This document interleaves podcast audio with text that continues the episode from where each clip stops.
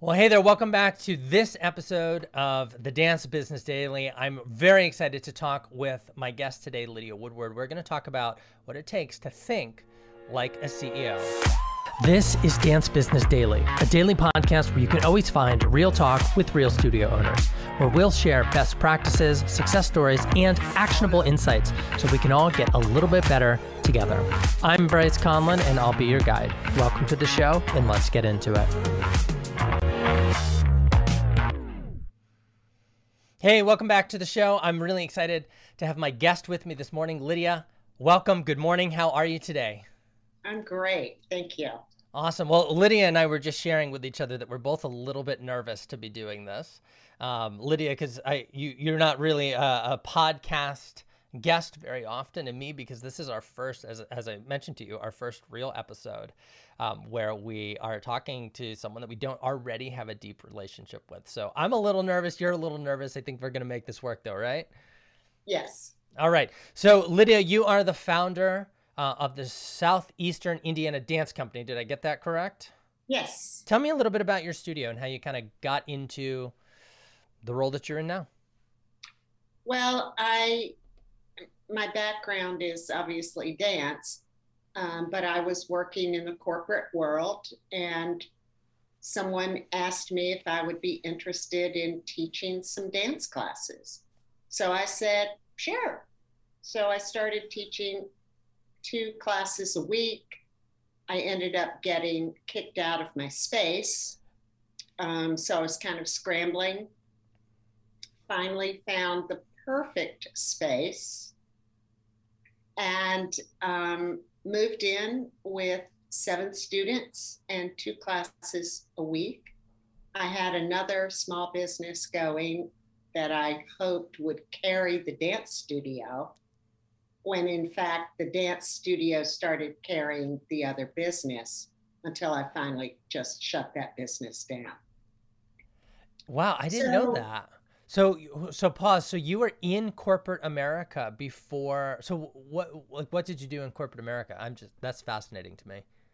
I was uh, the executive director of two different at two different times um, nonprofit corporations. Wow. So yeah, so I've always considered myself a professional beggar, always asking for money. and I'm still doing that. well, that's I think that's what it means to be in business for yourself, right? yes. yes. so, so you made the move. You started teaching classes. It sounds like um, in in when was that when you you know kind of got opened your first studio and got into business? Well, not my first studio, but oh, this studio. This studio opened 15 years ago. We're celebrating 15 years. Wow. And was it was it an instant, you know, you said you had two businesses kind of going concurrently and you hoped that, you know, the dance studio you could support maybe let's call it the hobby business with exactly. with the with the real business, right? Right. Right. And uh but then the the studio started to pick up. Was that was it a quick growth or did it take a while before it kind of started to gain some traction? No, it definitely took a while. mainly because I'd run businesses before, but a dance studio is not your normal business. So mm-hmm. basically, I didn't have a clue what I was doing. Just wandering around in the wilderness.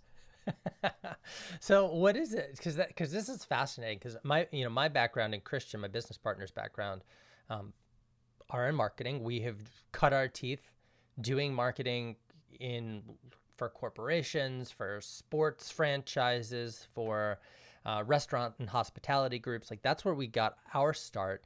And we had the same experience when we came into the dance world. it was like, whoa, this is a whole different ball of wax. And we've never really been able to get our finger on why exactly. But to hear that you had the same experience, what, what tell me a little more about that experience that it was like this is different than any other business that I've ever been in or run. Why do you say that? Because we we had the same experience. I think it's because, um, well, n- number one is that people don't look at dance studios as a business. They think it's just a hobby. Oh, I mean, I had one parent say to me, I made some comment about paying wages, and her comment was, You get paid? uh, I don't do this for free. So um, that's that's one thing. People just think it's a hobby. Um, it's also dance studio owners make amazing human beings. They they do more than teach dance technique, or they should be doing more than teaching dance technique. There's so many things that dance helps children with. You know, it helps with focus in schools. In school, it helps with um, confidence levels, creativity, um, ability. They're just so, there's just so much involved. And that doesn't even touch on the business side, where you, I don't know, it's just a whole different way to reach people.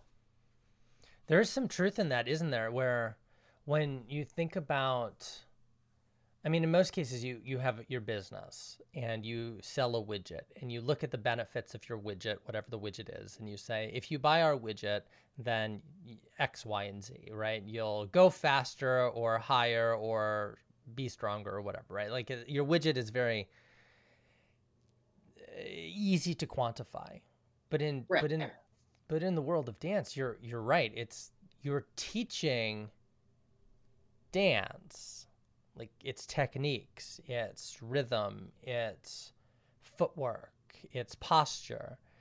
But really, that's not what you're delivering. It's this whole other like soft skills, human development exactly side, which is tough to even begin to talk about. I think in in many ways. Fascinating. Yes, but but you're correct. It is so much more than just teaching technique. Wow. So, so you you said something to me the other day, and this is what I want to I want to ask you about because I'd never heard. I talked to a lot of dance studio owners, um, in the work that we do. We hear from you know studio owners who are just who are just getting started in business. We talk to studio owners who have been in business for 35, 40 years. And I've never heard anybody say what I heard you say, which is, I want to be the CEO of our dance company, of our dance studio. And it just it, it's it stood out to me um well again because I'd never heard it, but even even more than that because it was such an uh, probably because I you helped me shift one of my own cognitive biases where I realized like, oh, this is a business and you have a CEO of any other business. Why wouldn't you have one here? It's embarrassing to say, but you helped me flip that switch. But how did you come to that conclusion that you wanted to be the CEO of a dance of a dance business? I have a a wonderful mentor, and and what he's what he tries to instill is that you stop working in the business and start working on the business. So, yes, I will always work in my business because I will always teach. But I am learning to delegate all those little $10 an hour jobs to someone I pay $10 an hour, you know. And it's it's a very different mindset for me because all I did was work in the business I never stopped to look at the big picture. And um, I think the biggest change for me has been planning. Mm. I do I do a yearly plan. I do a three I do a quarterly plan every 3 months. I do a monthly plan at the beginning of every month and now I'm starting to do weekly plans so that my goals are set out very specifically and tells me exactly what I should be working on every day. That's amazing. Okay, so for those who may be listening who have heard the phrase working in the business versus on the business, um, working in the business, an example of that, Lydia, is is going in and actually teaching classes. Is that or... teaching classes, picking out costumes, uh, sorting costumes, uh, welcoming um, your students and their parents if you allow them in. That's working in the business. And, so and what now, would be, yeah, and uh, if you would, like, give some examples of what working on the business might look like to inspire those who may be listening. Well, um, one is that uh, it's it's I'm work I am now starting to uh, work on my project plan for our next session, which starts in three months. So I'm planning, excuse me, I'm planning our marketing campaign. I'm planning all the big pieces of, of that uh, whole session. Then, as we get closer, then you start um, breaking it down into smaller pieces. But so right now I'm planning the calendar, I'm what classes I'm going to teach. and then in a month or so I'll put it all together. I laid love it out. that. I love that. So it's taking these big goals and dreams and first crystallizing what, what it is that you want to achieve, right? Right. Yeah. Cause that's that's a, that's a hard part is knowing even where you want to go because it's easy in my opinion in my experience really to hide behind busyness right? And it's like you're always doing stuff then it feels like you know i must be doing a good job because look at how busy i am. Yes exactly. Okay so you've had that experience as well. Oh yes. Oh yeah. And it's easier. It's easier to do the little daily tasks instead of stopping and doing the planning. Yeah, it is. It really is. Yeah. Um, did you? So, so has this freed up time for you? Like, you know, both bandwidth and headspace for you to to focus on? Yes, it has. Not enough. Yeah, never still, enough. I'm still. I've been looking for a ballet teacher for four years but I live in this little small town of 6,500 uh, 6,500 people in the middle of nowhere, and no one wants to come here. You know, the closest city is an hour away, but they don't want to drive that far. Well, we'll we'll see. We'll, we'll hopefully this will get you some traction. So we're we're looking at like a Batesville, Batesville, Indiana, right? Is that where we are? Yes. Okay, so yes. if you know any ballet teachers in the Batesville area, send we're them our way. Be- we're halfway between Cincinnati and Indianapolis.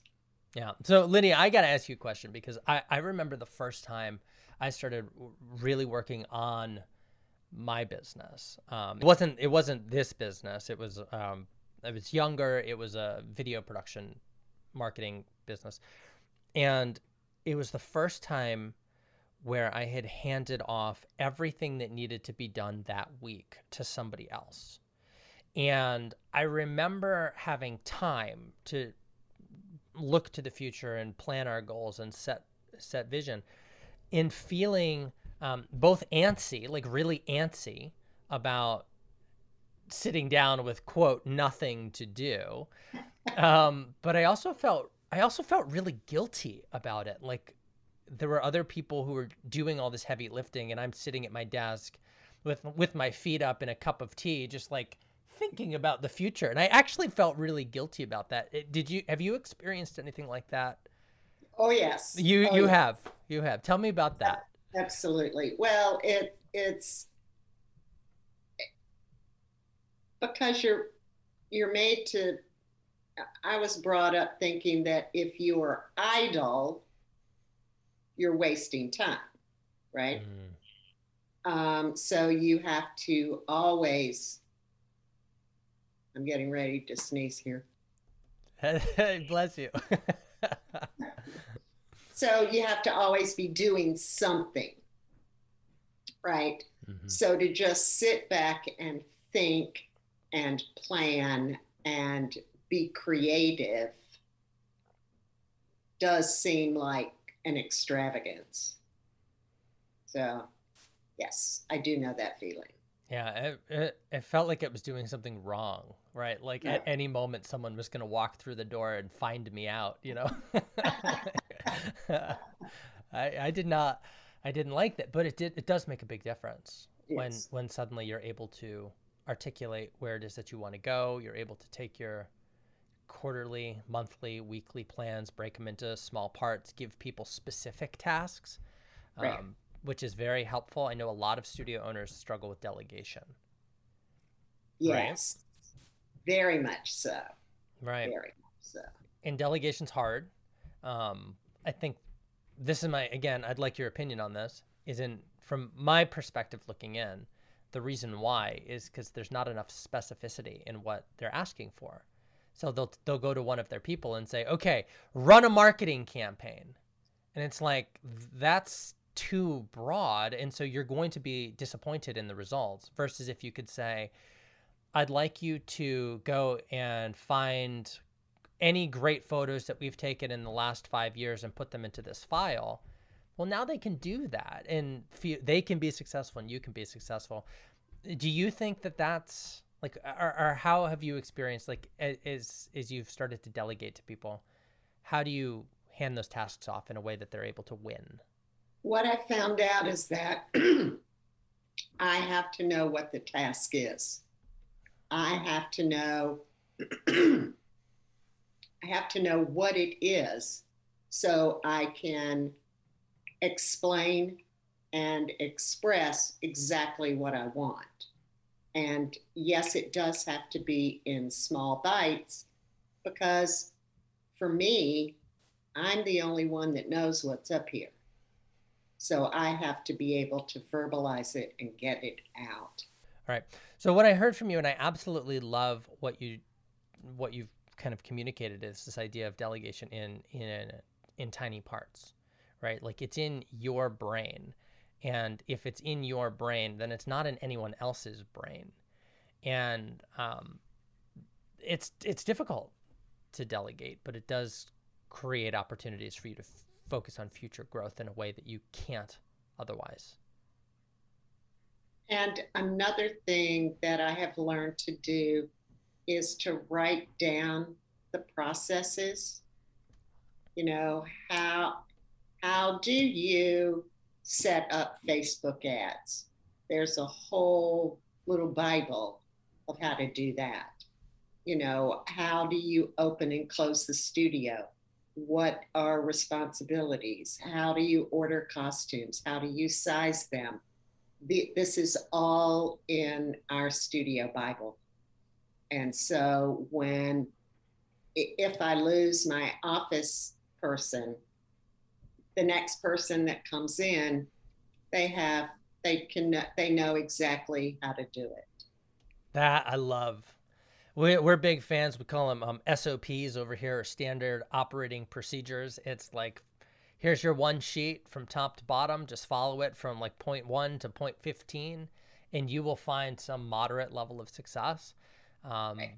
It allows for, if you've not done this yet, they're amazing because it allows for continuity, right? Because you are going right. to move through things and your business doesn't like fall apart just because your front office person leaves or Right. And this past year, they've you know they get sick and they're not around for a month or two or four.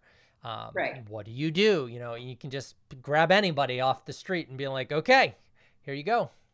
It also allows for the studio to run if I'm not there because I don't want to be at the studio 80 hours a week. I'm sorry. I love my job, but not that much. I don't think I don't think you need to be sorry about that. oh goodness. Well, well you know, Lydia, so tell, Oh, I'm sorry. I didn't mean to interrupt you. That's all right. I was just going to say I like to have a life. So. Well, well, it is important, right? Um, mm-hmm. Find I just talked with a, a studio owner this morning and she said the same thing. She's she's young, she's you know like listen, I'm you know recent recently uh, separated from her uh, spouse and now she's like I'm ready to get back into the world and live my life again and Right. I and I can't cuz I'm spending 85 hours a week at the studio. Like Exactly. and that's not that's no way to live all right so so we've covered a lot in you know roughly 15 20 minutes. We've talked about uh, the studio where you are what you're about. We've talked about kind of this viewpoint of becoming the ceo of your business. The practical takeaways there are take the big pieces the big vision like get clear on that and then break it into tiny pieces so that you can delegate it out. Map out those processes and document them so that you can involve other people on your team and it's not just all in your brain um, which is amazing and so if we could just the last thing that i want to get from you is what's the big dream for you you know like what is ultimate success in your in your studio business Wow. Ultimate success, I would say um, 250 students and a minimum of 10% profit. That's the goal huh Yeah. 250 students and minimum 10% profit because 10% profit is really only breaking even. So ideally, I'd like to have 25%. but yeah Minimum of 10. Oh, well let's get let's let's aim high right let's aim Well, Well, in a that. town of 6,500 people, 250 students is a pretty high aim. I think that's really I just I'm so impressed by you just personally. I just I really am impressed by the demeanor and the way that you carry yourself and the way that you think about your business. Um, it's unique. You might not realize it's unique because you are you and you live with you all the time. Um, but again, as somebody who talks to studio owners all across the country, you're you're showing up with a mentality and a viewpoint that is uncommon. And I want to call it out and applaud you for it. And for any studio owners who are listening to this, who are trying to figure out how do I begin this journey, I think step number one is doing what Lydia gave to us at the beginning of this call, which is see yourself as a real business owner. It's not a hobby business, it's a business business. Right. It's a fun business, can be a fun business, Oh, yes. but it's a real business. Mhm. And you're the CEO. I absolutely love it. Brian, thank you. I Thank absolutely you very love it. My pleasure. Well, Lydia, it was great to have you on the show uh, today. I absolutely loved talking with you, hearing your story, um, getting to know you a little bit differently than I think we've been introduced to each other so far. And um, I'm absolutely thrilled to have you have you here on the show with us. And if you like what you heard and you're hungry for even more candid conversations with dance studio owners just like you, you can find us on Facebook under Dance Motion Marketing will come right up. You can subscribe to our channel on YouTube and click the bell for notifications, or you can find us on all the traditional podcast outlets Apple iTunes, Spotify, Stitcher Radio, and anywhere where you get your podcasts. That's it for today. Chat soon.